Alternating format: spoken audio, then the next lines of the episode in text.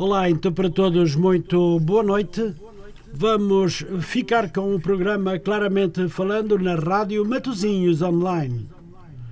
O nosso entrevistado desta segunda-feira, dia vinte e dois de novembro de dois mil e vinte e um, do programa Claramente Falando, que vai agora para o ar das vinte e uma às vinte e duas horas e trinta minutos, com o professor doutor José Manuel dos Santos dos Santos, professor de matemática, doutorado em álgebra computacional pela Universidade Aberta, licenciado pela uh, Faculdade da Universidade do Porto.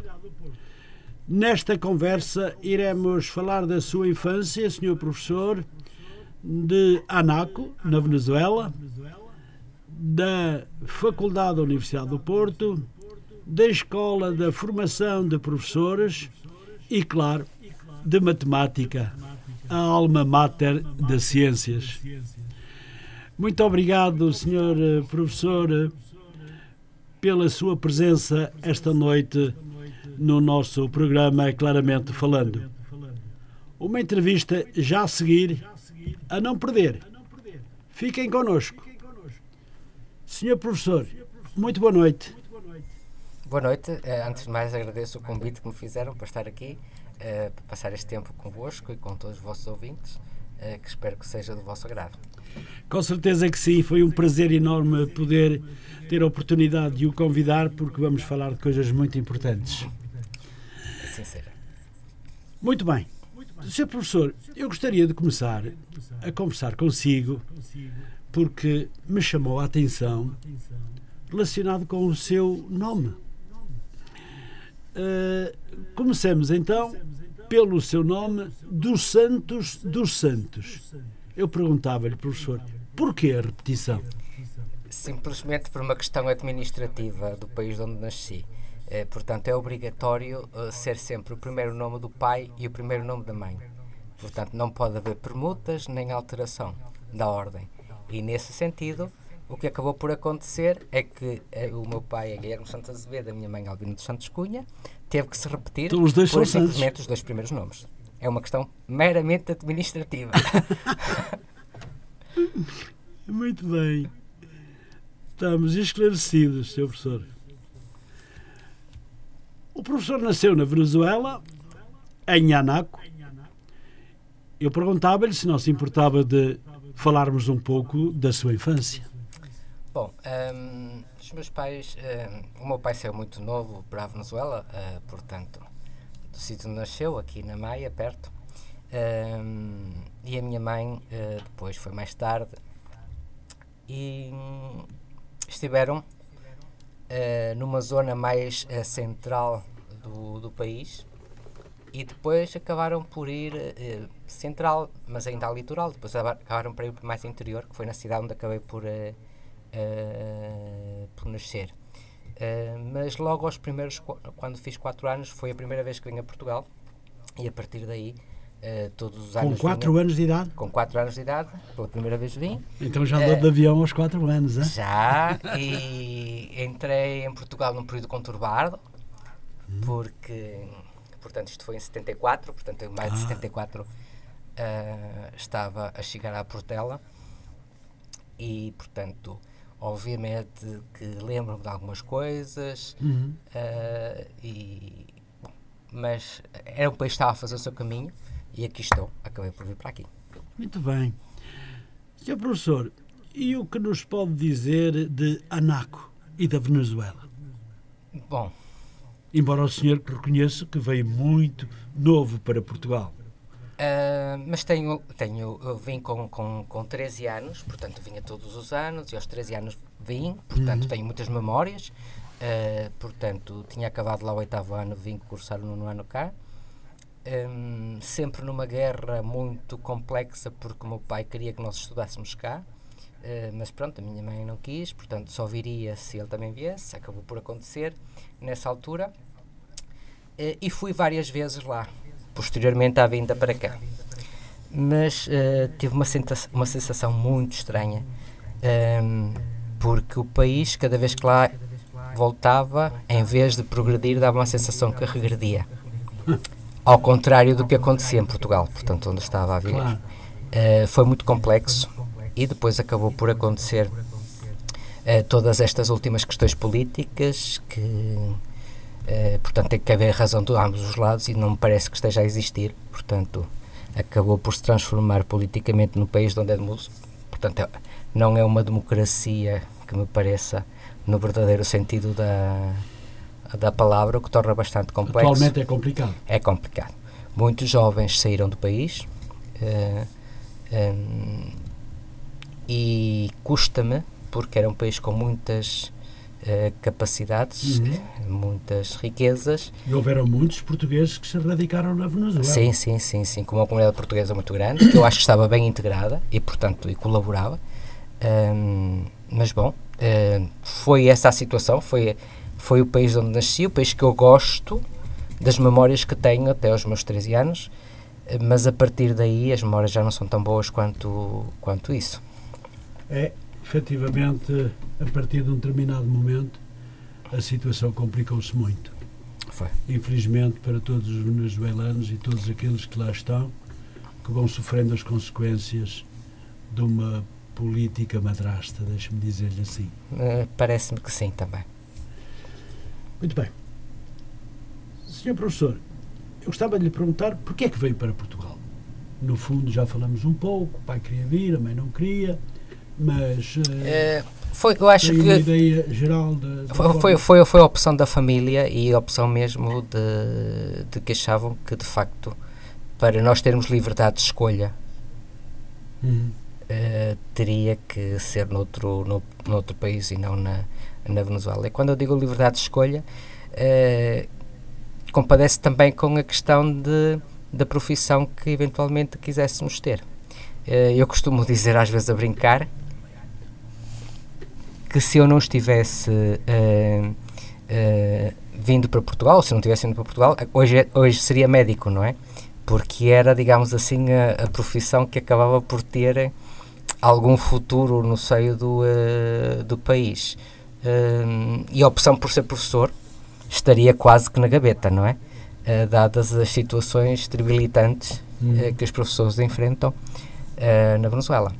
Portanto, eu penso que essa questão da liberdade de escolha uh, dos nossos pais relativamente ao nosso futuro, quer meu, quer das minhas irmãs, uh, foi a, a razão fundamental pela qual houve orientação, portanto, dos meus pais para voltarmos. Quer dizer, não foi uma escolha feita um, por mim, foi uma escolha feita por eles.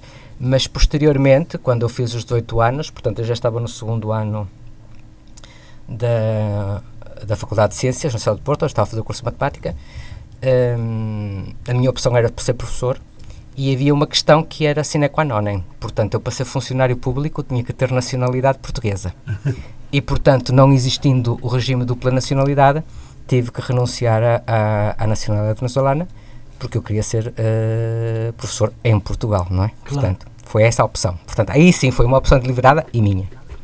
Professor, se não tivesse sido professor, gostaria mesmo, mesmo de ser médico? Era a sua primeira vocação? Não. Ou não foi por vontade? Não, não é... Não, digo agora... Uh, mas nunca me passou pela cabeça, até porque ou eu estava indeciso ou em ser professor de, ou em ser professor de matemática, que era Sim. muito preciso, ou eventualmente ser arquiteto. Uh, mas uh, mais uma vez alguma questão que tem a ver com uh, alguma tradição de que de facto o, o, o, o ser professor seria mais uma profissão mais, naquele momento achava-se com mais reconhecimento. E mais aliciante, se calhar. Mais aliciante do ponto de vista de muitas das aberturas que colocava e nunca tive muita ideia de, de ser professor do ensino superior, portanto, a minha ideia era sempre ser professor do ensino secundário, que foi para o qual me formei.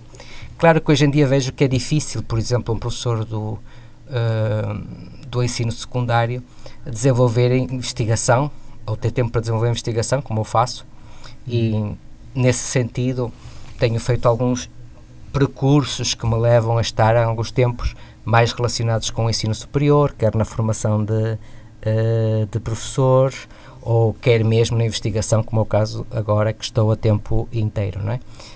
Um, isso é uma, uma das questões que uh, acho que falha em, em, em Portugal. Isto veio-se agravar ao longo do, dos tempos. Eu penso que no início da minha carreira havia condições para os professores no, uh, no ensino secundário, não todos faziam, mas para se dedicarem um pouco a pensarem, a refletirem mais sobre a sua prática e eventualmente terem algum trabalho uh, combinado de, do trabalho como ensinar os alunos e de pensar e refletir uhum. sobre como ensinar os alunos. Hoje em dia os professores estão assoberbados com muitas tarefas burocráticas e esse trabalho de reflexão falta, e quem são os principais prejudicados? São os alunos, e os alunos com mais dificuldades, porque é nesses que deve incidir grande força do trabalho de inovação, do refletir sobre como, como abordar esses problemas que não são simples, e de facto para isso é preciso tempo, e eu sinto que os professores não têm neste momento esse, esse tempo. Claro que me refiro mais precisamente à questão da matemática, que é aquela que mais me... Uh, entusiasma e emociona. Uh, estou mais por dentro dela, mas eu penso que isto é transversal a todas as, a todas as áreas, mas especialmente nas áreas mais duras, uh, ligadas às ciências, uh, de onde se começa a sentir que ou temos alunos top, ou temos alunos com muitas uh, dificuldades.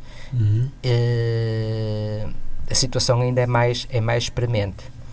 Um, Penso que isso também se reflete muito, se nós fizermos uma estatística, não tenho números para lhes dizer, mas, mas deve ser simples de encontrá-las, sobre os alunos que querem prosseguir estudos na área das ciências, comparativamente com aqueles que vão para os cursos um, profissionais ou uh, que, não são, que não têm matemática, digamos assim, matemática A no seu, uh, no seu currículo.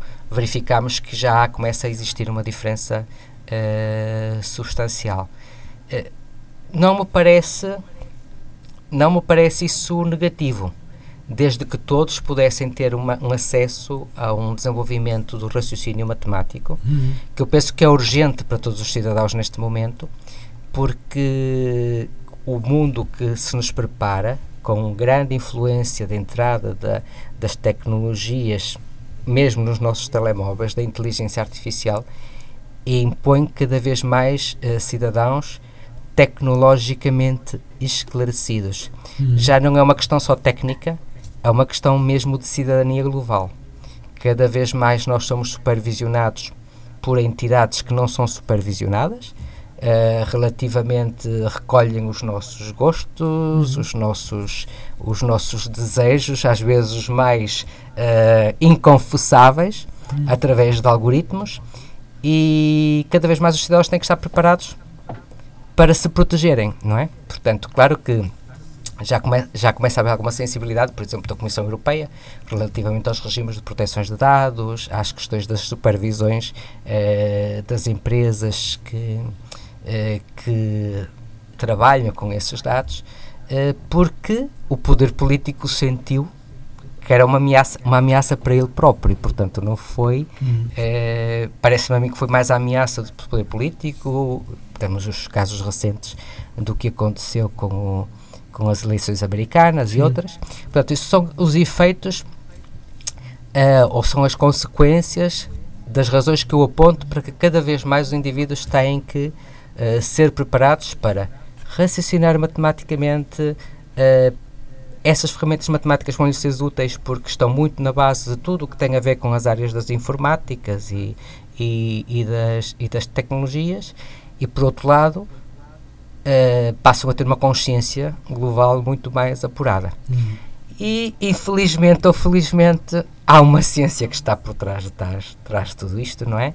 E que é, no fundo, há quem lhe chama, que diga que a matemática não é uma ciência, que é uma metalinguagem, uhum. uh, e é uma metalinguagem usada pelas ciências. Está por trás. Uh, nós não podemos ter mais, uh, não nos podemos dar ao luxo de termos alunos a dizer que não gostam de, uh, de, matemática. de matemática. E para isso, nas escolas, é preciso fazer um equilíbrio muito complexo entre aprender por aprender ou aprender para saber. O uh, que é que eu quero dizer isto? Por vezes encharcam-se os alunos com conteúdos, uhum. e quando, e não posso dizer que aprender conteúdos não seja positivo para a matemática, há muitos conteúdos que eu aprendi no secundário, até o secundário, portanto na escola básica, e só depois mais tarde é que aprendi, eu portanto reconheci, depois mais tarde é que os aprendi, já na, em estudos mais avançados que fiz, tive a consciência exatamente, alguns outros ainda os aprendo, à medida que, eh, que vou avançando no meu conhecimento, na minha construção profissional, eh, mas temos que entender que nem todos os indivíduos vão precisar, digamos assim, da, dessa percepção desses conteúdos, desses assuntos matemáticos dessa forma. E, portanto, temos que encontrar um equilíbrio entre aquilo que é de facto útil, que é necessário, concentrarmos na aprendizagem, porque quem aprende é capaz de aprender a aprender. Aqueles que apenas memorizam conceitos uh, facilmente os esquecem e nunca mais os usam, não é? Exato. E, portanto, é esse, é esse apelo que eu faço, e que tem que ser um apelo de consensos uh, de muitas pessoas. Porque não adianta grandes guerras de alecrim manjerona, uns puxam para um lado, uns puxam uhum. para os outros. O que interessa é mesmo que os indivíduos sejam capazes de ter competências, competências que os levem a gostarem de aprender, a não terem medo de errar, a investirem uh, sempre, porque é uma competência útil no ser humano e no ser social em qualquer, em qualquer momento. Portanto, uh, contra a adversidade, nós só podemos responder com insistência, persistência, querer saber mais, conseguir resolver problemas. E nesse ponto, a matemática é uma ciência específica, porque de facto, uh, se nós olharmos para a, para a etimologia da matemática, no fundo, matema, portanto, é problema, é a ciência dos problemas, é a ciência de resolver problemas, não necessariamente de fazer contas, uhum. uh, que geralmente é aquilo que fica muito a ideia. Portanto, uhum. ah, se um indivíduo não faz contas, uh, não faz bem as contas, não sabe o algoritmo, então não sabe matemática. Não é bem assim. Não há um único algoritmo, há muitos algoritmos, uhum. uh, e é um pouco essa... essa ideia que nós temos que também contribuir um pouco para divulgar socialmente, perceber que fazer matemática, sim senhor, é preciso saber uh, o mínimo de, de aritmética, pois. Mas é preciso também pensar sobre a aritmética que, uh, que se usa, ou seja, saber porque é que ela é assim, não é porque pois, só isso é também assim. É extremamente importante. É, é muito importante, muito importante, é muito importante. Nos dias de hoje é o que se calhar o mais importante. Exatamente. Ó senhor professor, continua a pensar que a matemática para milhares de alunos, não disse se calhar mais, continua a ser um grande flagelo na aprendizagem desta temática da matemática? Ora, vamos lá ver. Eu penso que tem sido feito já um grande... Pensa que as coisas já melhoraram? Estão um melhorando? Grande avanço para que deixe de ser esse flagelo. Hum. Ok? É, no sentido em que houve mudanças no currículo, nós tivemos um currículo Uh, que foi colocado de lado antes das aprendizagens essenciais, portanto, que foi, digamos assim, eram as metas para as metas para a matemática que foram, eu tenho que falar de nomes infelizmente, uhum. propostos pelo, por, por, pela, por, na altura em que o professor Nuno Crato foi ministro da, da Educação. Esse uhum. era um programa extremamente formal, de facto fez aumentar o tempo de tarefa na, nas aulas, eh, mas esse tempo de tarefa também aumentou muito por força de exames, muito cedo. Pois. E, e é evidente que os resultados melhoraram, mas melhoraram porque se trabalhou para o exame. Ou seja, mas eu acho que eh, preparar um indivíduo para aprender e conseguir aprender matemática não é prepará-lo para um exame, portanto é, é prepará-lo para, para a vida, né? Para a vida. Exato. É prepará-lo para ele conseguir usar a matemática em múltiplos contextos, uhum.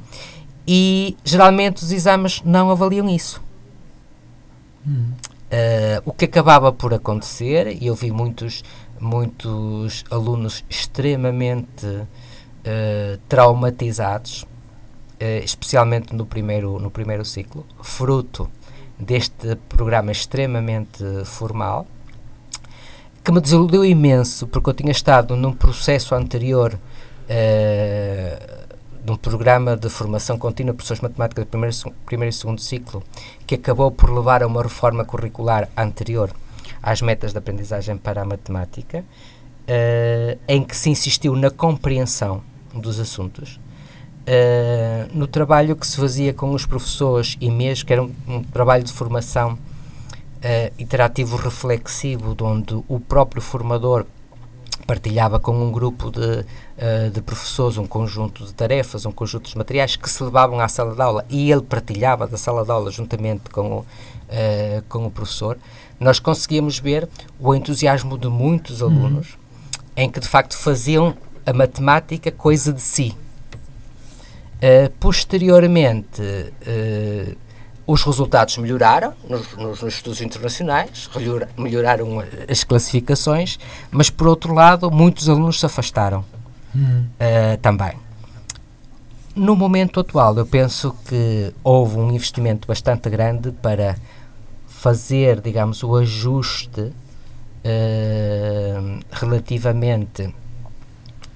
não irmos ao ponto do programa anterior, mas tirar de tudo o que estava uh, no programa das metas para a aprendizagem da matemática, que era lesivo quanto a mim. E atenção, que eu sou alguém que considera que a matemática é importante e posso dizer que sei bastante matemática, portanto. Uh, mas não parece que seja essa a forma de resolver o, uh, o, uh, o problema. E, e há uma coisa que me preocupa, é que, percebendo eu que é necessário concessões relativamente a que a matemática ou o currículo de matemática que oferecemos tenha que ser para todos, uhum. também há uma franja de alunos que estão muito acima da média que não podem ser defraudados. Uhum. E esses alunos não estão só uh, nas escolas privadas. Também estão na, nas escolas públicas, públicas e eventualmente alguns uh, deles, eventualmente pais deles, que, com quem eu trabalho, um, sabem disso e se revêem naquilo que eu estou a, a dizer.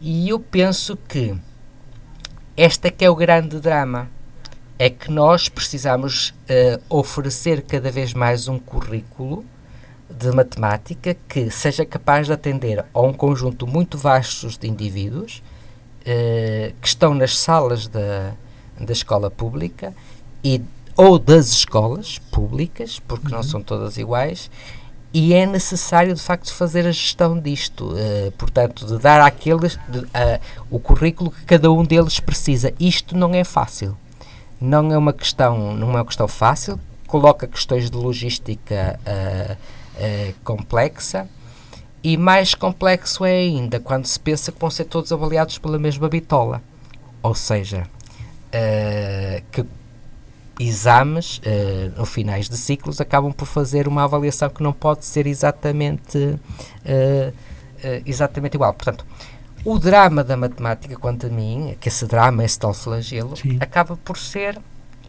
quando nós pretendemos que determinado indivíduo seja capaz de fazer A e ele só consegue, consegue fazer A menos um, uhum. e pulamos esse ponto, ou seja, o ponto em que tentamos, porque temos um currículo a atingir, que ele chegue depressa a um determinado, a um determinado nível. nível.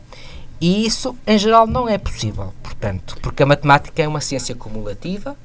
E, portanto, uns demoram mais, outros demoram menos, e é no meio disto tudo que eu penso que o, o projeto das aprendizagens essenciais uh, do atual Ministério da Educação é um, um contributo com, uh, com alguns ajustes que terão que ser feitos, portanto, podem haver uh, acordos ou desacordos, mas eu penso que é por aqui. Portanto, tem que ser um trabalho que se vá fazendo com os professores nas escolas e que se vá evoluindo por encontrar, de facto, aquilo que os alunos precisam. senhor Professor, eu gostaria de, de lhe perguntar, até porque pode servir de incentivo aos alunos, no, novinhos que sejam, mas eh, começa-se a aprender já matemática na, na primária? Sim, e muita. E, e, e, o, o, o, o e melhor... daí tem que haver sempre uma sequência ano após ano. Após anos, forma... mas a, o conselho que eu dou aos estudantes é que nunca desistam e perguntem sempre porquê. Hum. E não se deixem uh, ficar, ou não se deixem, não deixem passar um, situações que lhes parecem que não são para eles claras. Eles têm que perguntar porquê. Hum. Uh, geralmente esta questão do perguntar ao professor, esclareça-me, isto é que é o, o, uh, o fundamental. Hum. Quando estas perguntas não se fazem, acabam por se queimar etapas. Pois. E o processo não continua. Uh, é evidente que pode Mas perguntar... Mas isso não faz parte já de uma desistência? Ou de uma futura desistência? Ou de uma desistência muito primária para eu, para, não fazer eu, quanto, quanto, quanto, quanto a mim, é. Acaba por ser logo um, um impasse. Isto pois. é... Um indivíduo que está no primeiro ciclo, uh, ou que está no ensino, portanto, é o primeiro ciclo, no primeiro, sim, sim. segundo, terceiro, quarto ano, começa a passar o tempo e a não perceber. Isto é... O professor não adivinha, não é? É, é muito complexo. Uh, o professor também tem que fazer um esforço por tentar perceber se o aluno percebe ou não percebe. Que ele não está... Claro, mas a situação é que, de facto, um professor é um para vinte e cinco ou vinte e seis... E, e os indivíduos uh, são eles próprios, com todas as suas sinergias, que também têm que ter responsabilidade. É muito difícil uma criança ter responsabilidade, mas a, a, a, e isto também é uma responsabilidade dos pais, isto é, não, não fazerem com que os miúdos aceitem as coisas sem lhes explicar o porquê, etc, etc, etcétera. Também há uma outra questão, é que durante o primeiro ciclo e o segundo, os pais tendem a supervisionar ainda muito os, os alunos. Hum. Porquê? Porque ainda são conteúdos que mais ou menos lhes diz pois, alguma coisa. Perdem também a capacidade de poder ensinar, porque também não sabem, não é? Mas há aqui uma coisa que eu vou dizer. A minha mãe só tinha a quarta classe. Hum. E uma coisa que ela sabia fazer, uh, só tinha e só tem, que sabia fazer de forma excelente, era que quando nós tínhamos que trabalhar, ela estava ao nosso lado e ia fazer-te perguntas, e às vezes eu acho que ela aprendeu algumas coisas connosco. E ainda numa situação mais complexa, é que nós aprendíamos em castelhano. Uhum. E ela, portanto, praticamente não dominava nada da língua, não é? Claro. Escrita não, portanto dominava alguma língua oral, portanto, ou seja, alguma linguagem oral, mas não escrita, e portanto ela fez esse acompanhamento. Portanto, dizer que os pais não dominam não é muito correto. Não é desculpa. E alguns dos que me estão a ouvir são capazes de uh, ficar um bocado aborrecidos com o que estou a dizer. Mas é o facto. Agora, também podem dizer, ah, mas, uh, pois, a minha mãe teve sempre a oportunidade de estar por perto de nós, uh, portanto, trabalhava em casa, uhum. etcétera. Tinha condições para isso. Mas é... é de facto aquilo que é essencial, é o acompanhamento, o acompanhamento feito pelos pais, uh, sempre. Uh, ficou muito, agora está muito na moda meter os miúdos nos, nos, uh, nos centros, nos A T Ls, etc, etcétera. Mas há uma coisa que eu e as minhas irmãs aprendemos desde cedo, a ser responsáveis, porque nunca andámos em A T Ls e era-nos exigida sempre responsabilidade por cumprir as nossas As nossas, as nossas obrigações. Uhum. E, portanto, a questão do não ter, cap não ter capacidade, não acompanhar, etcétera, não me parece que seja uh, uh, suficiente. Uh, o acompanhamento, quanto a mim, é aquele de estar sempre presente, perguntar, consegues, não consegue, uh, conversar com os encarregados de, uh, de educação. Uhum. Uh, eu penso que os pais vão tentando fazer, vão tentando fazer isso, mas nota-se de facto que quando os alunos deixam o segundo ciclo, uhum. aí as coisas com, complexificam-se. Claro que também sabemos que há uma questão de crescimento, está ligado com a adolescência, etcétera, etcétera, mas é preciso, de facto, os alunos têm que saber uh, quando é que podem ou não podem fazer as coisas, quando é que têm que, uh, que trabalhar.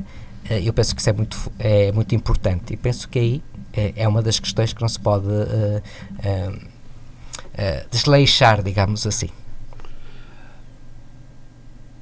Uh, o professor acredita ainda hoje que quando um aluno, hoje e sempre, uhum. quando um aluno e estamos a falar da, da disciplina de matemática. Uhum. Não quer, não quer mesmo. É uma admissão antecipada por vontade própria e ninguém o pode contrariar sobre esta ideia assim que é... de não querer matemática. É preciso, é preciso perceber bem o que é que, o que, é que, o que, é que pode-se levar um aluno a, a estar numa posição de repúdio total relativamente à matemática. Hum. Hum, Muito importante isso. Eu acho que é, isso é, é importante perceber, porque se é porque ele esteve sempre exposto a uma, a uma ideia de uma matemática extremamente formal e que eh, não lhe dizia nada, então a estratégia aí é mudar exatamente para um outro assunto. Mas a matemática hoje em dia está presente em questões ligadas à robótica, em questões ligadas a, a pequenos programas de, de computador, a jogos. Uh, não, hoje em dia desde sempre esteve, mas cada vez mais existem recursos desse tipo. Agora, o que é preciso de facto é termos capacidades e disponibilidades nas escolas de tempo para Sim. podermos fazer isto sem as pressões dos uh, as pressões por vezes de, dos resultados uh, avaliados através de testes. Não pode ser só isso, ou seja, a avaliação na disciplina de matemática Uh, tem que conter uma série de instrumentos uh, que não podem estar só sujeitos às avaliações escritas. É algo complexo, mesmo hoje em dia, apesar de toda a regulamentação que vai nesse, nesse sentido, porque existe sempre a percepção de que os, os únicos, por parte de muitos professores, porque a sociedade também o, quase que o impõe, que os únicos instrumentos válidos são aqueles que são os instrumentos escritos de... Uh, da avaliação. Um indivíduo pode aprender a fazer um projeto e pode incluir a matemática uh, nesse projeto e a partir daí fazer a uh, construção de conhecimento matemático. Agora, o que isto bate naquilo que eu disse, ou seja, tem a ver com o tempo, uhum. ou seja, com o tempo que cada um precisa para aprender determinados uh, Uh, conhecimentos. E penso eu que a abordagem das aprendizagens essenciais, isto é, reduzir as aprendizagens àquilo que é basilar, uh, não é que seja o único, mas pelo menos isso, ou seja, que é possível termos alunos cujos percursos nas escolas vão nesse sentido, mas ao mesmo tempo tenhamos outros que vão noutro, noutro sentido, para que a gente possa de facto não ter esses casos de relutância total à, à, à matemática, porque, como lhe digo, essa relutância só aparece quando os alunos começam a crescer mais. Portanto, até o, até o final do quarto ano, até o, o, o sexto ano, é difícil. Nós temos alunos a dizer que não gostam de matemática, hum. alguns casos, né? Uh, uh, alguns casos acontece isso, mas também um pouco porque, por vezes, as próprias famílias têm alguma culpa nisso. Ah, eu nunca fui bom à matemática, portanto, se ele não for, também não é. Não pode ser. Não pode ser, não, não pode ser, não pode ser. Uh, e isso, quando são casos assim em que tudo isto está acumulado, aí o professor pode estar totalmente atado de pés e mãos para poder demover. Mas não é a regra. Não me parece claro. que seja a regra. senhor Professor, e porque fala nos professores, e eu estava precisamente a pensar nisso, uh, no momento da, da avaliação dos alunos, Quando, uh, quando a cota de, de, de avaliação é mais que baixa, uh, considera que os professores ficam desiludidos uh, por ver tão magra percentagem de alunos que conseguem ter quando, boas notas. Quando os resultados são baixos, quer sim, dizer... Sim. Eu, como professor, quando os resultados são baixos, uma das primeiras uh, perguntas que me faço é o que é que eu não fiz e devia ter feito? Muito bem. Não é? Essa é uma das perguntas que, que me faço. Culpabiliza-se logo à partida? Não é uma questão de culpabilização, é uma questão de eu pensar que, como profissional, o meu papel é tentar fazer cada vez melhor. Uhum. E, portanto, posso naquele momento não ter conseguido fazer e podem haver uh, questões várias que levaram a, a isso. Um, essa é uma, uma questão, mas os professores ficam desiludidos. um professor, quando faz o seu máximo, quando tenta levar alunos a, a, hum. a trabalhar, constrói atividades, para, atividades ou tarefas para que eles desenvolvam o seu conhecimento matemático e por vezes até inova neste, hum. neste processo, quando não obtém os resultados que estava à espera, porque às vezes fez uma mudança que estava com isso a pensar, hum. que até os ia encantar para o assunto, obviamente que fica, fica desiludido, não é?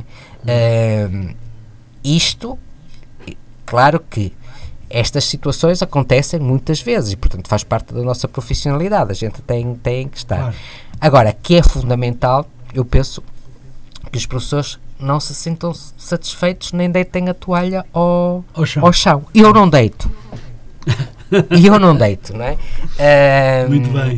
Mas, mas isso, mas considero que para muitos professores também é desagradável e não ah. gostam de ver depois os resultados que os seus alunos têm nos exames uh, ou nas provas uh, quando acabam, o, por exemplo, lembro-me de situações com, por exemplo, de uma vez um caso de dois alunos excelentes que tiveram quase sempre vinte durante três anos em hum. matemática comigo e depois no exame não tiveram uma classificação assim tão alta uh, no exame décimo segundo ano. A ansiedade é culpada. Eu, eu, eu, eu perguntei-me, mas o que é que se passou? E alguém, e houve uma, uma colega que me disse, ah, isso não te preocupes, porque eles não queriam ir para a medicina, eles queriam ir para a veterinária.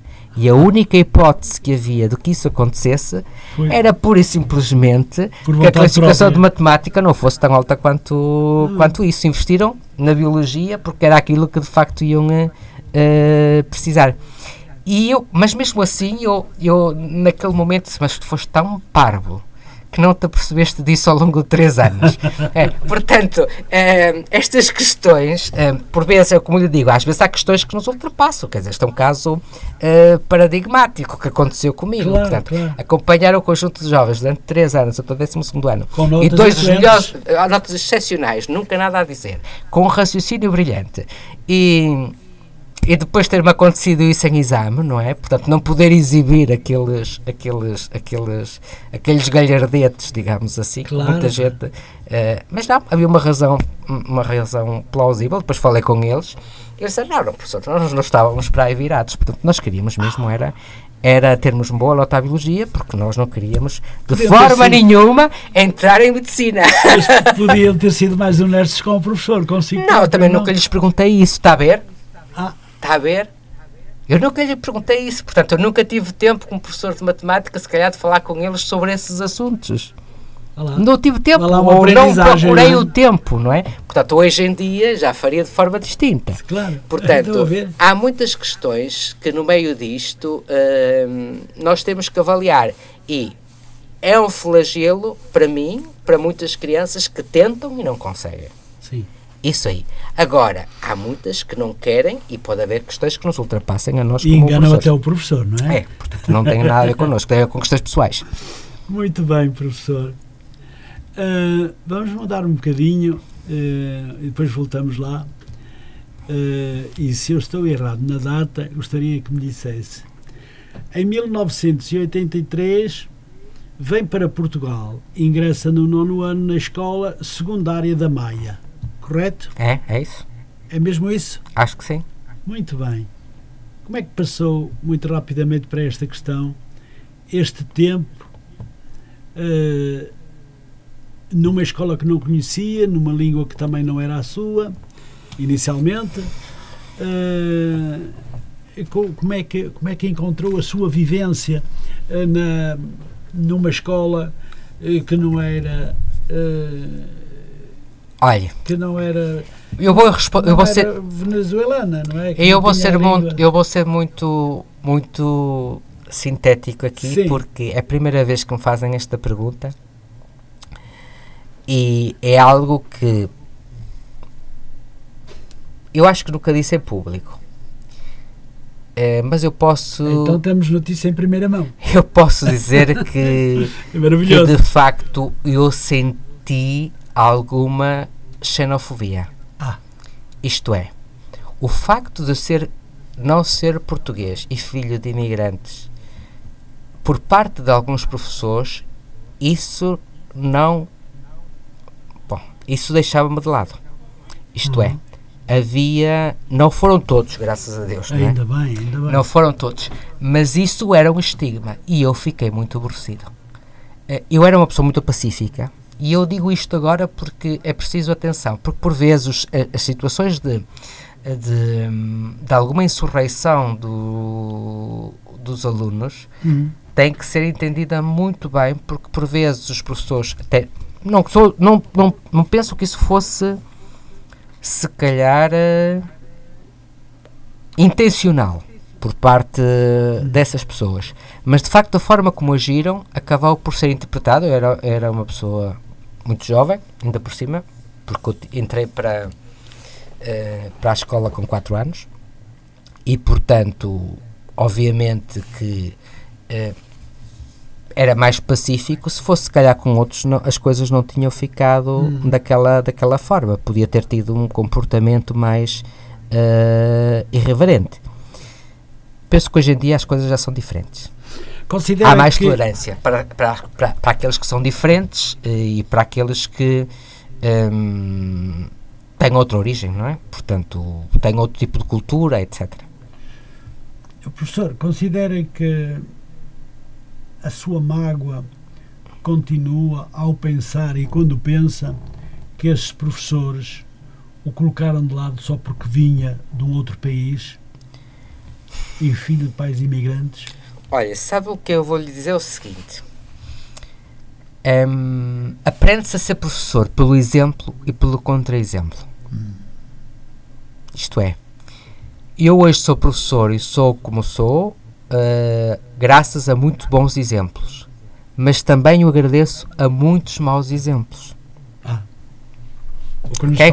Ou seja, a adversidade uhum. no ser humano tem esta, esta vantagem, é que se nós tivermos o arcabouço necessário, também conseguimos ultrapassar e conseguir ver coisas positivas de onde à partida uhum. uh, aconteceram coisas negativas. E essas é, coisas negativas dão para aprender ainda mais. Dão para aprender ainda mais. Dão para aprender ainda mais. E, portanto, e dão para fazer, digamos, essas, essas, essas mudanças. Um, E posso-lhe dizer que não deve ser... Uh, pronto, relativamente à questão ao que aconteceu no, no ensino, um, portanto, na minha escolaridade até o ensino secundário, uh, se calhar pode ser singular.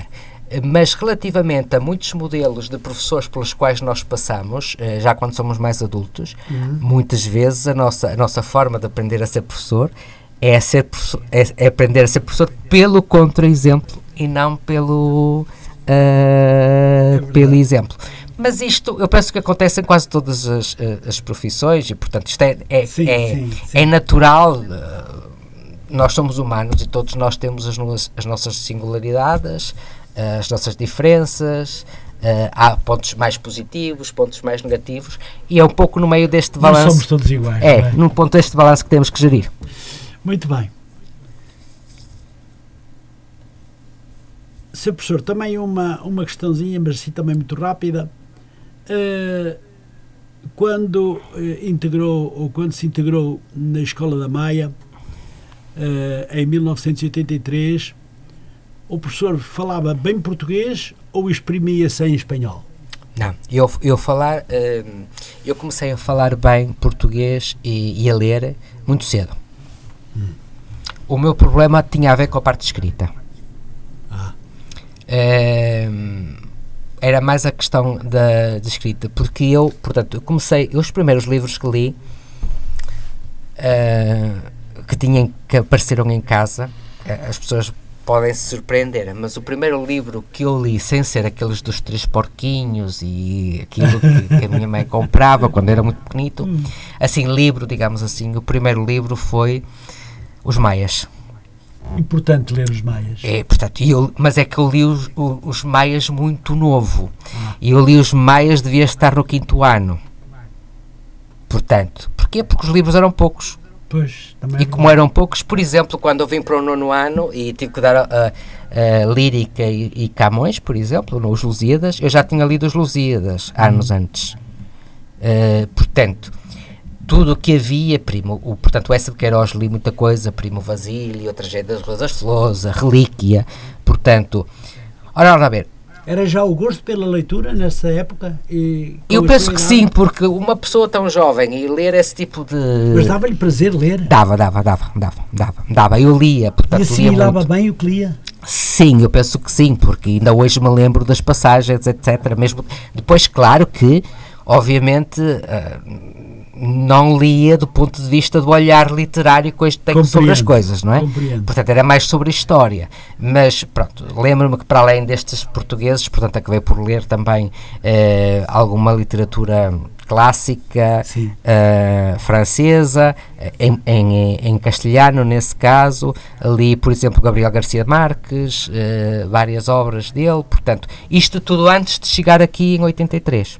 Ah. Portanto, eu de competências de leitura do português era por causa dos livros que chegavam nas férias, uhum, de uma senhora que geralmente me oferecia livros e eu lia. Uhum. Os outros eram livros em castelhano que eram oferecidos por uma senhora que já faleceu, que, que também me oferecia livros.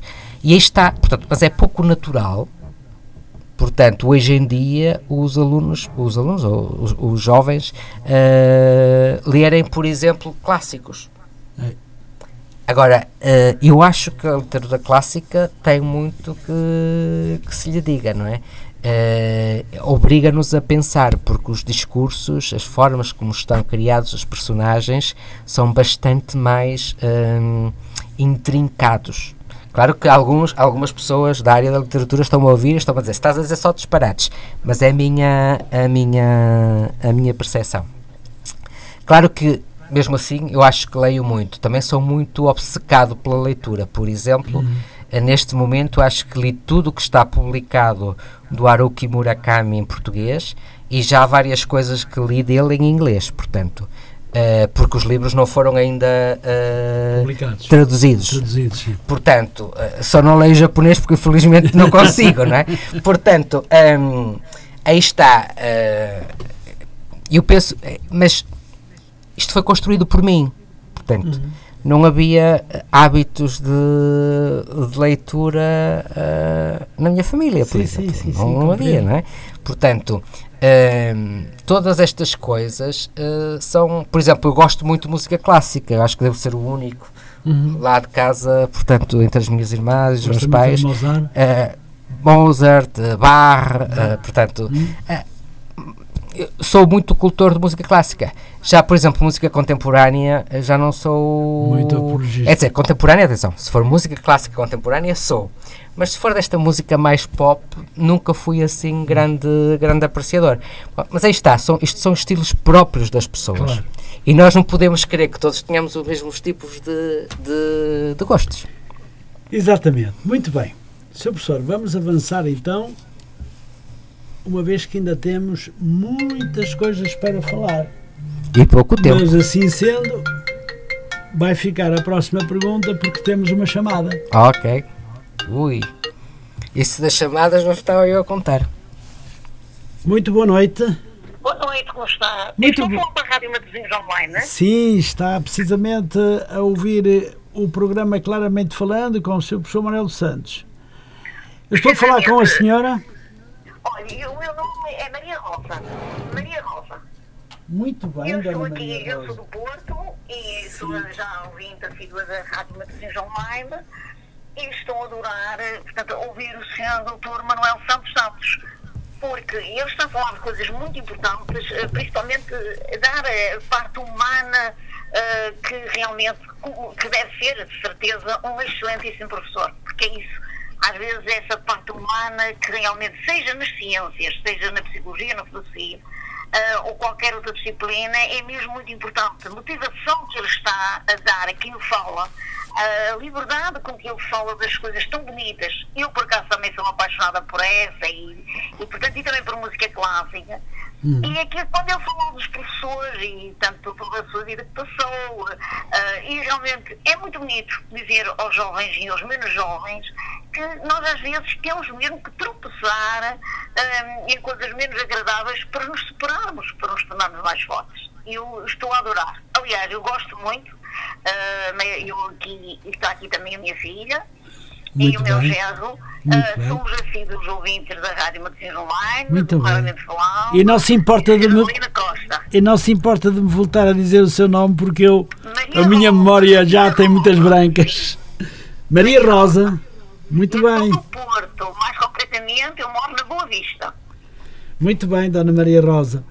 Uh, está aqui também a minha filha, e muito obrigado. E está aqui o meu, o meu genro, o Lula. Muito bem, muito bem. Também estão a ouvir, não é verdade? Sim, estou aqui o senhor professor Manuel dos Santos. Portanto, porque nós somos ouvintes do Claramente Falando e depois conduzimos, porque assim, a minha filha e o meu genro também gostam muito de matemática. Uhum. Uh, foram bons alunos, não estão ligados profissionalmente à matemática, mas gostam. Uh, uhum. E aqui o meu, e, e é realmente aliciante ouvir falar o, o seu doutor Manuel Santos Santos. É verdade, é um grande professor, é um professor dos... que ensina professores e tem ainda muita coisa para falar relacionada com a matemática e a sua licenciatura na universidade. Mas há mais. De qualquer das formas, é, foi um prazer ouvi-la, foi um prazer que nos deu, pelo facto de ter ligado para cá, é, o professor Manuel dos Santos dos Santos, porque não sei se ouviu, mas o seu professor Manuel dos Santos é também dos Santos. Dos Santos, pois. Manuel, eu pergunto, Manuel dos Santos dos Santos, o que ele explicou Manuel, muito bem no início do programa. De forma... Eu, eu, eu, eu também me aliciei aqui a minha família, porque assim, nós morámos perto, estamos aqui na Boa Vista. Sim. E como vocês sabem, há aqui um centro em que é, portanto, direcionado aos imigrantes. Sim. E nós temos aqui, porque estamos aqui muito perto do C E F, sim. E temos aqui, portanto, uma associação em que realmente recebemos imigrantes, inclusive venezuelanos, portugueses que estiveram na Venezuela e vieram, na Venezuela, e mesmo venezuelanos de origem. É, portanto, é, mais uma ligação, mais um interesse realmente nós ouvirmos o seu doutor Manuel dos Santos Santos. É verdade, e temos que dizer, Dona, Dona Rosa, que a Venezuela, nos anos cinquenta, sessenta e se calhar ainda menos, mais cedo, foi o pão de família para, ou o abono de família para todos os portugueses que imigraram para a Venezuela. Sem dúvida, eu tenho Inf... um amigo meu que infelizmente já faleceu, eh, e estava na Venezuela vendia especiarias, eh, e, e graças a Deus fez o seu bom dinheiro, veio para Portugal, construiu casas, etcétera. Eh, e, e sempre falou da Venezuela. A mim e aos meus irmãos ficou aquele encanto, não é? A ser aquele país maravilhoso. Agora, aqui eu, que eu digo, eu moro perto do C E S e eu sou muitos, muitos venezuelanos originais, uhum, e também uh, imigrantes que infelizmente tiveram que sair da Venezuela. Claro. Porque, enfim. Situação complicada. E pois mais bem. Um ponto em comum que realmente gostei de ouvir o doutor Manuel dos Santos Santos, porque nos aproximou um bocadinho, não é? Uh, de ouvir coisas muito bonitas. Bem, ele está-nos aqui a dar uma lição, uma lição hoje de. de matemática e também de vivência, eh, da sua própria vivência também, e respondendo perfeitamente e com muito gosto às perguntas que lhe vou colocando, e sabendo que o, o doutor professor, ou o professor doutor eh, Manuel dos Santos dos Santos é realmente um, um cientista de grande envergadura. Nós eh, lá iremos. As melhores referências que eu tenho são as melhores do mundo, porque efetivamente é um grande homem da ciência, um grande homem da matemática, e estamos aqui todos para o louvar. Sem dúvida, sem dúvida. senhor Lino Costa, muito obrigado. Muito obrigado, muito obrigado, Dona Rosa. E já agora cumprimentos eu, Sr. Doutor. Muito obrigado. O senhor professor vai palavras. Ah, sim, muito obrigada pela atenção. Obrigadíssimo. Muito obrigado, Dona Rosa. Um beijinho muito grande para si, para a sua filha. Um grande abraço para o seu genro. E uh, continua a ouvir a Rádio Matosinhos Online, porque quem ouve a Rádio Matosinhos Online é muito feliz, deixe-me dizer-lhe. Sim, sem dúvida, sem dúvida. Muito obrigado, não, Dona Rosa. Desejo-lhe uma boa aqui noite. E também tenho uma filha que não está em Portugal. E, portanto, está em França e também estou a ouvir. Muito ah, bem, muito bem. Muito obrigada. Online é ouvida em todo o mundo. É ouvida em todo o mundo, através da plataforma digital para todo o mundo. Sem dúvida, sem dúvida. Mas, e sem, e sem retardar muito, porque o tempo começa a fugir, eh, não passará muito tempo em que o F M terminará e o online entra definitivamente no mundo global. Sem dúvida. Estou mesmo a pensar, a, a crer que assim vai acontecer. Mas bem, muito obrigado, um beijinho grande para si e muito boa noite. Continue connosco até ao fim. Sem dúvida, sem dúvida. Muito bem. Cumprimentos daqui também. Muito obrigado. Professor Manuel dos Santos Santos. Muito obrigado, um beijinho grande, fique bem, com licença. Muito obrigado, obrigado nós. Muito obrigado. Pois bem, senhor Professor, foi uma chamada simpática da dona Rosa, da dona Maria Rosa. Uh, não sei se quer deixar um, uma palavrinha para esta senhora que nos ligou tão simpaticamente. É, primeiro eu queria, eu queria agradecer de facto a simpatia de ter-se dado ao trabalho de ligar e, e, e de falar com, connosco. Um, e gostei de saber que estava na companhia de duas pessoas que gostam de matemática. Gostam de matemática. Que, que as coisas estão bem encaminhadas. Muito bem. Um, senhor Professor, o que é que eu tenho aqui? Bom, engano-me sempre no rato. O rato é terrível. Bom, senhor Professor, sei também que o senhor concluiu a licenciatura em Matemática na Faculdade da Universidade do Porto e eu gostava de lhe perguntar o que recorda destes tempos, porque já lá vai muito tempo. Na Faculdade de Ciências na cidade do Porto. Ah, recordo de quase tudo. Portanto, as minhas memórias são bastante nítidas relativamente ao que aconteceu na faculdade, uh, mesmo até nas praxes, uh, mas a memória marcante da praxe é eu ter chegado a casa só com um sapato, porque me recusei a ser prachado, portanto, e tiraram-me um sapato e eu, pura e simplesmente, uh, portanto, eu avancei uh, e fui para casa uh, só com um sapato. E, portanto, essa é uma das memórias da praxe. Portanto, eu nunca fui muito ligado às, às tradições académicas uhum. e, portanto, era o que se dizia um quebra-bolos. Portanto, eu não uhum. gostava nada disso e, portanto, passei muito ao lado, digamos assim. Depois também havia uma, uma outra questão. Portanto, eu era bastante novo. Pois. Portanto, na altura uh, eu fui fazer a inscrição, não, não era preciso levar os encarregados de educação, como agora é, uhum. portanto, repara, com dezasseis anos vou fazer a inscrição, portanto, tinha feito dezasseis anos em julho, portanto, um, vou fazer a inscrição e uh,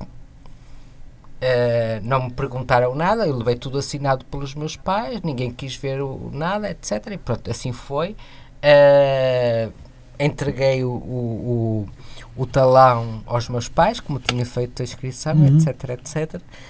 E eu penso que os meus pais alguma vez apareceram lá cá para perceber se eu ia ou não, porque de facto para eles era totalmente estranha, não é? Portanto, eu saía de casa, voltava, etcétera. Portanto, é, também é, havia uma diferença de dois anos relativamente ao que era normal, dois anos, um ano, é, dos jovens. Portanto, eu nunca uh, que frequentava um ensino superior.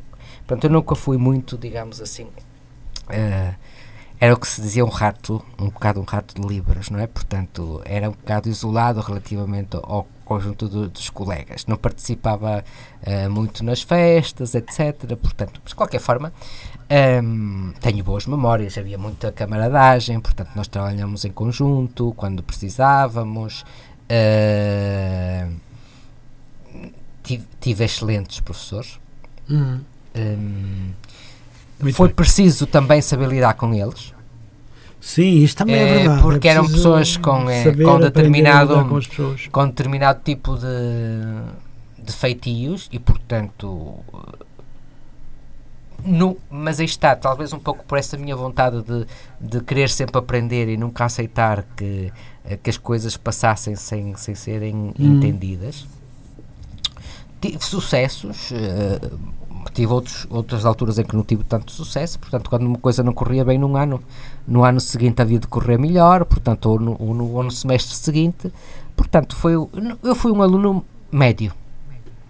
Eu na, na, na Universidade, na Faculdade de Ciências, portanto, no curso de Matemática, acabei por ir para o ramo educacional. Uh, podia ter acabado, uh, portanto, um ano mais cedo se fosse para, para o ramo o científico, mas aí está a ideia de sempre ser uhum. uh, professor. Portanto, o curso teve, uh, teve cinco anos, acabei por fazer estágio, uma boa escola de aprendizagem, aquele ano de estágio que hoje em dia... O que é muito bom. Que hoje em dia não existe. Não, não existe. É? Hoje em dia não existe. Portanto, aqui, aquele, aquele ano e o trabalho com, com o grupo de colegas, com, com o do grupo de estágio, ou seja, esse método de indução no, no sistema de ensino, eu penso que é o melhor. Depois fui muitos anos, depois disso, fui muitos anos orientador de, uh, de estágio. Portanto, foi engraçado porque eu... Uh, no terceiro ano de serviço uh, foi-me, portanto estava eu no Rodrigues de Freitas uh, e foi-me colocado pelo falecido doutor Cunha, que na altura era o presidente do Conselho Executivo, uhum. uh, a questão se eu queria orientar o, o núcleo de estágio, um dos núcleos de estágio da escola, uh, de alunos da Faculdade de, de Ciências uhum. do Porto, e assim fui. Portanto, eu portanto, no Rodrigues de Freitas fui orientador de estágio cinco, durante cinco anos. Depois fui mais dois, mais três anos fora do um, uh, fora do Rodrigues de Freitas, noutras escolas, uh, uma, um ano na Póvoa e dois anos na José Régio, em Vila do Conde. Portanto, uhum. eu com muitos pouco, muito poucos anos de serviço já estava a trabalhar na área da formação de, uh, de professores no período de indução. Portanto, era orientador de estágio pedagógico. Um, e isso, claro, um, levou a que muito do que eu sou hoje como professor um, acontecesse, não é? Porque o, o trabalhar com esses jovens que vinham da, da, da faculdade, portanto, que alguns tinham a mesma idade ou eram mais velhos do que, do que eu como, como orientador. Já houve casos que até que eram mais velhos do que eu.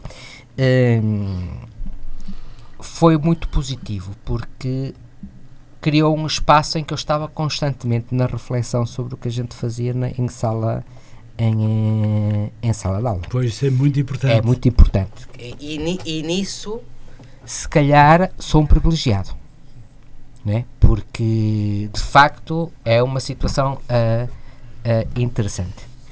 Uh, e bom, e portanto, tenho boas memórias do que aconteceu na Faculdade de, muito bem. de Ciências. senhor Professor, nós temos apenas vinte e sete minutos e ainda vamos a meio. Bom, mas já não vamos a meio de, no, no, no temporário, porque já estamos a falar há uma hora e ainda vamos a meio. O tempo passa. Por isso eu vou-lhe pedir uhum. que, no que for possível, poder ser um pouco... Mais sintético. É, mais sintético e uh, uh, abordar as questões, porque eu queria fazer-lhe as perguntas todas, sabe? Ok. Está bem? Professor, vamos então ficar assim. Como sabe, não podemos passar das dez e trinta por causa do problema do podcast, não é verdade? Uh, o que, quando não existia o podcast, às vezes era meia-noite, meia-noite e meia, uma hora menos vinte, já estive aqui ah, uh, com, o senhor, com o doutor Paulo Moraes, não sei se reconhece. O, o, o, o Paulo, portanto, oh, era um do, das pessoas que pertenciam aos mais velhos quando eu estava era... na Faculdade de Ciências. E eu, na altura, ainda conheci. Tivemos aqui uma conversa altura. de três horas, três horas e meia, que foi impressionante. É, impressionante. Facto. E então, para falar sobre a corrupção, então... Oh, aquele... então, então teve na praia dele. Teve Hoje na praia é, dele, foi mesmo.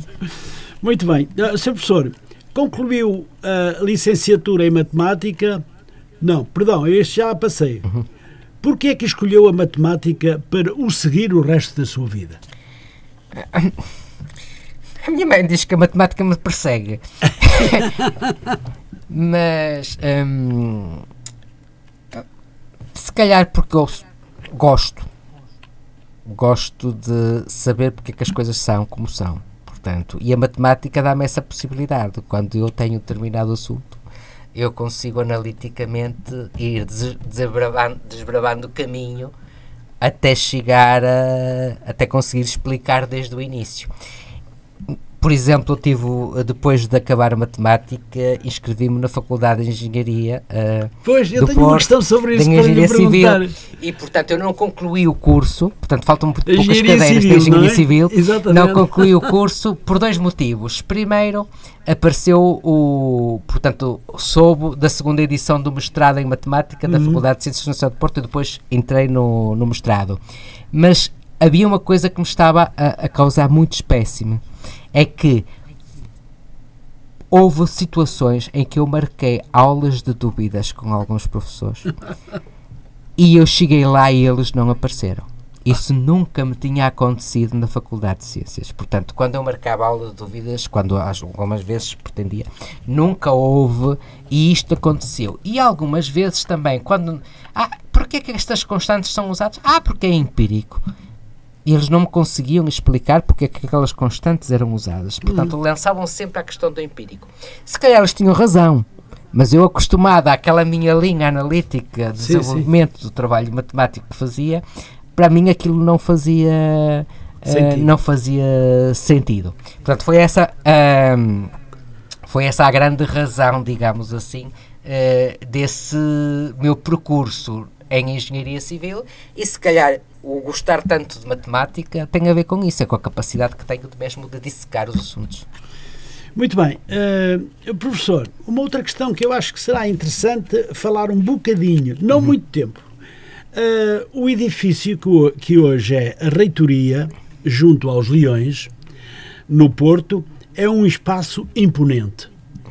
Uh, eu gostava de lhe perguntar o que é que recorda dos auditórios Luís uh, Uh, Voguze, Goodhouse, Goodhouse ou Gomes Teixeira? Olha, um, do Luís Goodhouse recolho, uh, recordo muita coisa, mas recordo de uma cena que o professor doutor Falcão Moreira não me há de desculpar, uh, de uma vez que às duas horas, por qualquer motivo, eu tinha tanto sono, estava, eu nunca, nunca, nunca ultrapassava a primeira ou a segunda cadeira, estava mesmo por trás do retroprojetor, e eu adormeci-lhe na aula, e ele ficou muito aborrecido comigo, e com, e com razão. Recordo-me também daqueles dias de inverno em que o professor doutor Ala Chaves, por causa de De, de precisar dos ventiladores que eu desligava uhum. e a sala era gelada, uh, mas claro, obviamente, para além de todas aquelas, uh, uh, tudo aquilo que eu aprendi lá, que foi muito importante, na, na sala Gomes Teixeira as minhas memórias vão mais ou para as aulas do professor Morgado ou para as aulas do, do doutor Coimbra. Uhum. Uh, e, e pronto, eram aulas muito interessantes, a do doutor Coimbra especialmente, porque nós tínhamos que fazer um treino do ouvido. Ele falava muito baixinho, mas também comia um pouco os alunos à aula. A, a gente safava-se. Muito rapidamente, professor, que uh, professores recorda com saudade? O professor Morgado. O professor Morgado? O professor José Morgado. Uh, e com saudade, porque ele já não está entre, pois. entre nós, não é? Claro. Uh, Com os outros, eventualmente, vou, fui tendo uh, contacto, mas hum. o professor Morgado é, de facto, aquele que, que neste momento... E, e, tem, e tenho, apesar de não ser o professor com que eu tive melhores resultados na parte da licenciatura, uhum. uh, mas que depois na parte do doutoramento, do mestrado já não foi assim, uh, o professor, um, o professor Eduardo Rego, que é cultor de saxofone, portanto é isso que eu lhe invejo, porque ele toca saxofone e eu, infelizmente, não toco nenhum instrumento. Ou, há uma história, eu com, logo no, no primeiro ano, uh, a diretora uh, do, uh, do colégio de onde eu estava, porque do primeiro ao quarto ano estive, foi a única, o único período da minha vida em que eu estive numa escola privada, uhum. uh, achou que eu tinha dotes para a música e, portanto, convenceu a minha mãe que havia-me de inscrever no piano e eu fui para as aulas de piano, só que um dia eu não levei a camisa branca, oh. mas levei uma t-shirt hum. e então não pude ir para a aula porque com um t-shirt não, não podia, exatamente, e a minha mãe, coitada, ficou muito zangada com a diretora e disse, olha, então se é assim ele também não vai para o piano. Portanto, a partir daí nunca mais uh, fui para nenhuma nenhuma situação de aprendizagem uh, digamos assim, de instrumento. Mas consegue mexer em algumas teclas? Ah, não? sim, Hoje sim, e, te, e, te, e tento, tento mesmo martelar, ah. mas, mas aí está, portanto, é, essa é uma das coisas que, do professor Rego, que ele agora deve estar pelo, pela zona da F I F, que é por onde ele mora, que ele já está jubilado, uh, ele gosta muito de tocar saxofone e era uma das coisas que eu também gostava. Muito bem. Uh, professor, nós já falamos sobre esta questão que eu tenho cá, mas eu vou na mesma uh, fazer a, a pergunta, embora nós já tivéssemos falado um pouco. Por que razão a matemática é tão mal amada pela generalidade dos portugueses? Eu não sei se é.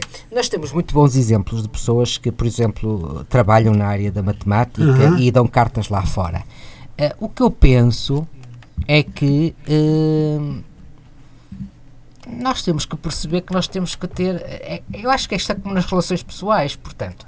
Nós não gostamos de todas as pessoas da mesma forma. Pois, isso é verdade. E eu penso que a relação... Uh, agora, é preciso persistência. Mas... Uh, persistência. Hum. A matemática é uma coisa que só se começa a adorar depois da gente perceber mesmo já, bem, de, já ter sido um bocado massacrado por ela. Pois é, é mesmo. E isso é que eu acho que nós se calhar temos que... É uma coisa que tem a ver com, com, com, com a população em geral, tem que ser mais persistente. E, portanto, eu penso que aí uh, é aí que nós podemos insistir, portanto, e fazer com que ela seja mais compreendida. Isso é que é fundamental. Muito bem. Professor, uh... bem na sequência desta questão, daqui a uns anos vamos ter problemas sérios com a falta de professores de matemática. Eu gostava de lhe perguntar se, a seu ver, pensa que muitos vão reformar-se nos próximos anos. Está preocupado? Estou. Estou preocupado porque nós vamos voltar a ter em, em Portugal um cenário semelhante ao que aconteceu Uh, logo a seguir uh, ao vinte e cinco de Abril, ou seja, nos períodos em que foi feito, o criou-se a situação do, do ensino unificado e, portanto, o sistema educativo precisou de recrutar professores, muitos deles sem, sem um tipo de preparação específica uhum. para, uh, para o exercício da docência. E... Muitos dos, dos, dos, dos resultados que foi possível, da melhoria do, do, dos resultados internacionais de matemática, se deve a que Portugal tinha um conjunto de professores muito bem eh, preparados, por exemplo na área da, da matemática, eh, que geralmente tinham feito cursos específicos para serem professores de, de matemática. Nós podemos estar num período próximo a termos pessoas de várias áreas sem vocação para serem professores por uma questão de, uh, de que lhes interessa do ponto de vista de emprego, entrarem nas escolas, estarem dois anos num período uh, probatório, uhum. e essa situação pode não ser a mais, a mais interessante e, portanto, uhum. obviamente que o, as condições que se vão colocar uh, vão ser complexas, especialmente porque não é o melhor, a melhor forma de recrutar uh, professores. Muito bem.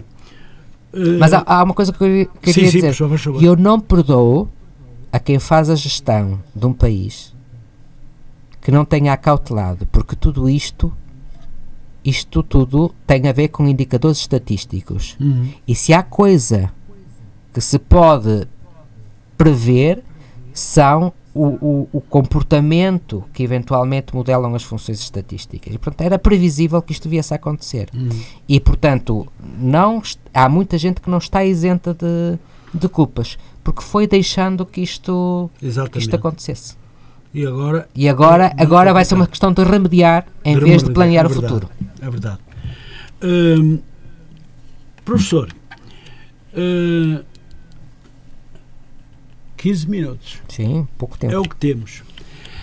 Professor, em mil novecentos e noventa e três, na F E U P, na Faculdade de Engenharia da Universidade do Porto, em Engenharia Civil, e até fez algumas cadeiras. Sim. Eu gostava de lhe perguntar porquê, embora já tivéssemos dado uns toquezinhos nisso.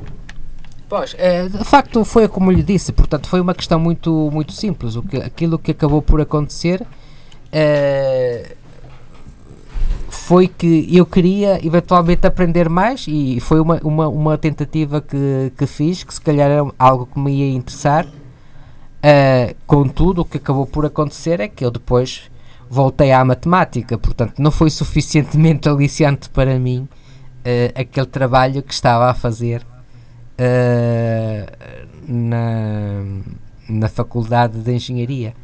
Uh, voltar a, ao mestrado em matemática, mestrado em matemática e ensino, para mim foi, foi interessante, interessante também porque muito do que faço hoje em dia é relacionado com as tecnologias no ensino da matemática.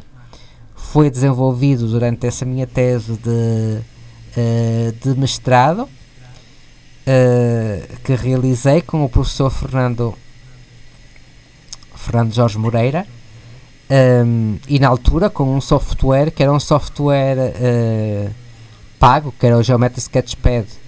Uh, posteriormente surgiu, por exemplo, o GeoGebra. Estou a falar de softwares que são softwares para uh, o ensino e a aprendizagem da, uh, da matemática, softwares interativos de, uh, de matemática. Portanto, penso que uh, a questão de, uh,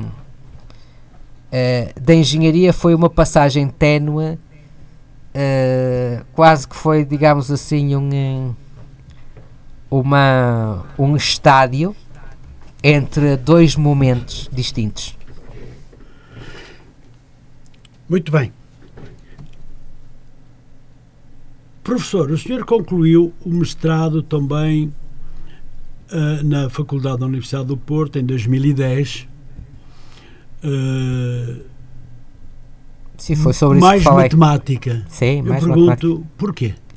É o que eu lhe disse, portanto, passei ali na, na Faculdade de Engenharia e aquilo não, não foi suficiente, quer dizer... Uh, uh, É, apesar de, ter, de usar matemática, não, não estava da forma como se calhar eu queria trabalhar. Claro que depois na parte do, do mestrado, na parte curricular, aprendi mais matemática, tive uma cadeira de educação matemática onde estive com o professor João Pedro da Ponte e o José Manuel Matos.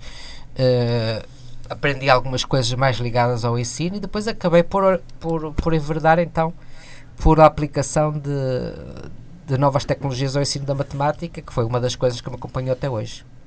Muito bem. Uh, professor, vamos falar agora de um assunto importante. Uh, em dois mil e dezanove, o professor concluiu o doutoramento em álgebra computacional. Eu perguntava-lhe como é que foi. Foi o resultado de um processo. Quer dizer, eu, eu no meio disto já tinha feito algumas tentativas de fazer estudos uh, doutorais noutras áreas. Mas é, é engraçado porque eu concluí o curso de doutoramento em Ensino e Divulgação das Ciências um, na Faculdade de Ciências, no Santo Porto, uh, e tenho a tese, que ainda não, essa tese ainda não está concluída, eu penso que eu vou concluir. Claro que sim. Uh, mas, entretanto, mais uma vez, uh, não sei porquê, eu e o meu colega Alexandre Trocado, Uh, resolvemos que havíamos estudar mais matemática. Como trabalhámos muito na área das matemáticas e das novas tecnologias no, na parte do ensino, a ideia da álgebra computacional foi uma ideia interessante. Falámos, entretanto, com quem é hoje uh, o presidente da Sociedade Portuguesa de Matemática, é o professor João Araújo, professor catedrático da Universidade Nova de Lisboa, um, e entretanto, porque havia o, o tal curso na, na Universidade Aberta, tinha um conjunto de excelentes professores, muitos deles estrangeiros, um deles medalha Fields da matemática, o professor Peter Cameron, e pronto, e fomos nessa aventura e fomos aprender matemática, mas uma matemática distinta. Portanto, a álgebra computacional uhum. é a forma de obter resultados em que o computador é o nosso aliado. Ah! E, e nesse sentido, portanto, nós utilizamos uh, um, o computador como uma ferramenta, como se fosse um microscópio para obter resultados novos.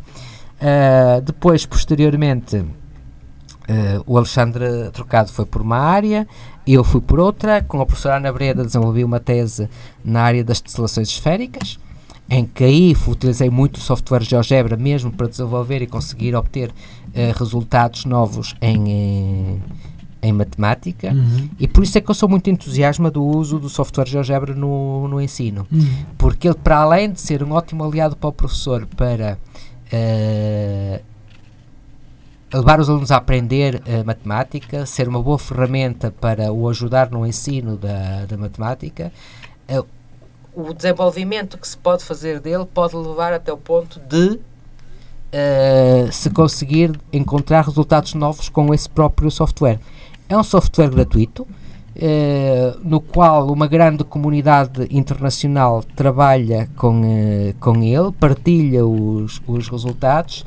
E é uma das, tem sido uma das minhas missões, uma das minhas últimas missões, é trabalhar com esse software, divulgá-lo em Portugal. Portanto, desde dois mil e nove que de alguma forma coordeno as, as atividades do Instituto GeoGebra Portugal, ligados a, ligado ao software GeoGebra, e também tenho feito algum trabalho, que eu acho que também é uma missão, é um trabalho que é necessário, para ajudar, uh, ajudar em, em conjunto com eles, sim, desenvolver, ou seja, com os países de língua oficial portuguesa. Começámos hum. em Cabo Verde, com os Palopes, nos Palopes, com Cabo Verde, com a professora Astrid da Silveira, no estado de Cabo Verde, uh, depois fomos para Moçambique, hum. também já fizemos algum trabalho de formação com, com professores moçambicanos na universidade pedagógica. Neste momento quem está à frente do GeoGebra de Moçambique é o professor Celso. Uh, e mais recentemente em Angola, o professor Pingana João André também está à frente desse processo, está agora como bolseiro cá em, em, em Portugal. Uh, mas aí está, uh, isto por causa da madrasta da pandemia, porque senão nós já tínhamos ultrapassado, os, já tínhamos concluído os trabalhos em, em Angola, uh, e poderíamos estar já a colaborar com outros colegas, Uh, ou em São Tomé, ou em Timor, que não está longe do, do nosso trabalho. Portanto, uh, e aí está. Eu estou a falar agora no GeoGebra, porque de facto o GeoGebra foi uma das grandes razões, quer eu, quer o professor Alexandre Trocado, acabámos por desenvolver trabalho nas nossas teses de, de doutoramento nessa área, em álgebra computacional, relacionadas com uh, o uso do próprio software GeoGebra. E para nós, ele funciona como uma forma... Os nossos outros, os nossos outros olhos, uhum. uh, para olhar para determinados assuntos da, uh, da matemática. Uhum. Bom, eu, se calhar, numa outra altura, mas teremos a oportunidade, muito provavelmente, de nos voltar a ver e falar um pouco sobre esta temática da, da algebra, não é? De GeoGebra. Da GeoGebra, porque uh, é interessante e nem toda a gente sabe muito bem uh, que serve, porque... E aqui havia muito que falar muito sobre que falar, isto, muito que falar, não é? Pronto, por isto temos mesmo que passar à frente. E perguntava-lhe só, professor, tem dedicado muito do seu, do seu tempo à formação de professores. Porquê? Também muito rapidamente. Uh, se calhar uh, tem a ver uh, com, com eu gostar de ensinar. E ao gostar de ensinar, ao gostar de promover a aprendizagem, eh, para mim é tão, eh, é tão, tão interessante perceber como é que os, que os alunos aprendem, como também os mais crescidos. Hum. Até porque, eh, quando eu analiso como é que os mais crescidos tendem a promover as aprendizagens, também com, com, consigo perceber algumas das situações que acontecem com a... Uh, com os alunos, uhum. especialmente porque é que eles nos chegam daquela forma, o que é que pode estar a passar, uhum. uh, portanto, a forma também como os professores uh, se conectam ou não com a matemática também é algo indiciador de uma cultura, portanto, do que é que acontece uh, em geral. Uh, eu acho que o trabalho com os professores tem sido, eu acho que é mesmo egoísta, porque eu uhum. queria saber mais. E, e, e isto, eu, eu tenho que ser franco, quer dizer... Um, uh, uh, Há uma coisa que me move muito, é o, o gosto de saber, o gosto de, uhum. de conhecer. E há coisas sobre o ensino e sobre a aprendizagem que eu consigo entender a partir do trabalho com os alunos, mas há outras que só a partir do trabalho com os, os, prof... com os professores. professores. E, e penso que é importante também poder com eles partilhar e com eles discutir algumas das minhas angústias, eles discutirem as deles, porque penso daí todos nós temos a lucrar. Muito bem. Professor, eu tinha uma questão sobre as viagens, mas já aqui falou que já foi para fora, já foi para países... Ultimamente não tenho, não tenho viajado muito, porque estas são as viagens de trabalho. Nos últimos, uh, desde dois mil e dezasseis, praticamente eu não tenho saído para nenhum tipo de, de viagem turística. Portanto, as únicas viagens são viagens de, de trabalho. De trabalho. Mas antes de dois mil e dezasseis as coisas não eram bem assim. Bem, então teríamos então, muita coisa ainda para dizer sobre uh, o que tem viajado para fora do país em trabalho. Ah, e já nos falou um pouco sobre isso, por isso vamos passar à frente. Uh, o professor é fundador, com o seu amigo e professor de matemática Alexandre Trocado, do uh, GeoGebra. Do Instituto é GeoGebra, GeoGebra. O Instituto GeoGebra Portugal. Bom, o que é o GeoGebra? O GeoGebra já fui falar... Nem eu próprio sei. Pois, o GeoGebra... Estudei um pouco sobre isso, mas... GeoGebra é conglutinação do, do Geo e do Gebra. Geo será geometria e Gebra será, será álgebra. Esta foi uma ideia do professor Marcos uh, hum. austríaco, de conseguir mostrar aos alunos em duas representações computacionais em simultâneo questões geométricas e questões algébricas. Ou seja, um círculo tem uma representação com, com equações e então em simultâneo pode ser observado o círculo e a sua representação com equações. E portanto isto leva a que os indivíduos consigam olhar para a matemática de uma forma interativa. Os movimentos na geometria também tem efeitos nas, nas fórmulas algébricas. Muito bem. E este, este, este, este casamento já ultrapassou longe este, este trabalho. Mais uma questão que tínhamos muito, muito para falar. falar. Dava um muito programa falar, inteiro. Muito que falar. Vou pedir ao podcast que nos dê duas horas ou duas horas e meia. uh, professor, tudo isto agora muito rápido. Não podemos, porque temos apenas... ou se calhar nem vai dar, mas vamos responder a esta, temos quatro minutos. O, o professor está destacado pelo Ministério da Educação na Escola Superior de Educação do Politécnico do Porto. Quer falar-nos um pouco, muito rápido, claro, do seu trabalho atual? Bom, o meu trabalho atual neste momento é fazer aquilo que eu até dois mil e dezanove fui fazendo em acumulação como sendo professor do ensino Uh, regular, mas chegou a um ponto que era impossível. Hum. Isto é, eu era conhecido em Espanha pelos meus colegas espanhóis como toureiro, porque eu era capaz de sair aqui de sexta-feira à, à tarde para dar formação em Cabo Verde e voltar no domingo à, à noite. E isto já não era possível, faziam-se concessões com, com, o, com a autorização do meu diretor, em que eu depois propunha aulas, etcétera, nos momentos em que precisava de fazer esta formação. Tal não foi possível e, portanto, aquilo que acabou por ser por solução foi eu estar destacado na Escola Superior de Educação para fazer as funções como o chair do Instituto GeoGebra Portugal e, simultaneamente, ir dar acompanhando este trabalho no SPALOP com o apoio de uma organização fundamental, que foi que, desde cedo, me levou a este trabalho, que foi a Organização dos Estados Ibero-Americanos para a Cultura e Ciência. Foram eles que em dois mil e dezasseis me pediram para fazer este trabalho do, do trabalho com o GeoGebra e com os PALOP. Muito bem, professor, temos que ficar mesmo por aqui, tínhamos tam também ainda muito que dizer sobre isto, uh, e agora deixa-me perguntar-lhe o que é que o senhor faz nos seus tempos livres? Pinto. Pinta! Há oh, mais uma novidade. Pinto. uh, Essa é uma das questões que faço investigação em matemática, também nos meus tempos livres, que às vezes não chega ao tempo do trabalho, uh, mas uma das coisas que costumo fazer bastante é pintura em várias, em várias técnicas, portanto, essa é uma das coisas que eu faço já. Mas pinta a óleo? A óleo, a aguarela, a, a, portanto, técnicas mistas, portanto, é uma coisa que eu vou fazer. Já tem quadros feitos e pintados? Uh, sim. Eu tenho, portanto, já fiz até exposições minhas, ultimamente, não sei porquê, deu-me para andar a copiar clássicos e, portanto, o que eu faço é fazer uh, muito reinterpretações de, do que outros, Picasso, etc, etcétera, uh, mas é, é uma forma mais de saber mais, de aprofundar a técnica. Uhum. E aí uh, passa o seu tempo? Passo muito do meu tempo. Muito nisso. tempo. E na leitura, claro. Professor, uh, gostou de estar na Rádio Matosinhos Online? Muito. Muito obrigado. Muito, muito. Professor, uh, quer deixar uma palavra para os nossos uh, ouvintes e para o nosso vasto auditório?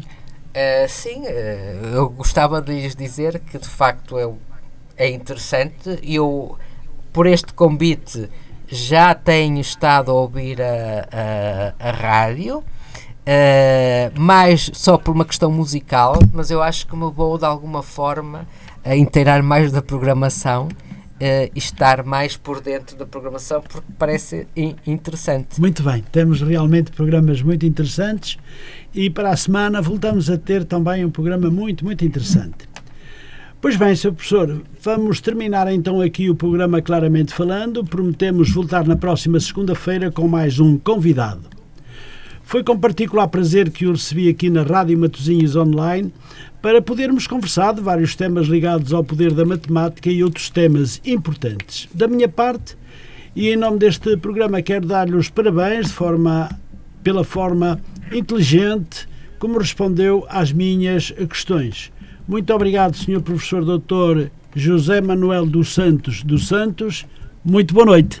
Boa noite para todos vocês. Muito obrigado. Pois muito bem, são precisamente vinte e duas horas e trinta e um minutos, que me deixa apenas trinta segundos para eh, cumprimentar e agradecer à dona Maria Rosa, que nos ligou, e eh, deixar um abraço de amizade a todos os ouvintes que estiveram connosco a ouvir-nos e a ouvir também o professor doutor Manuel dos Santos dos Santos.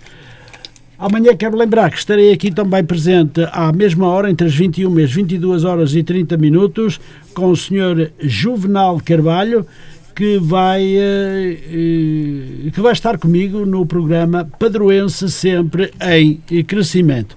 Até lá, desejo a todos uma muito boa noite, uma boa semana e até amanhã, se Deus quiser. Muito boa noite.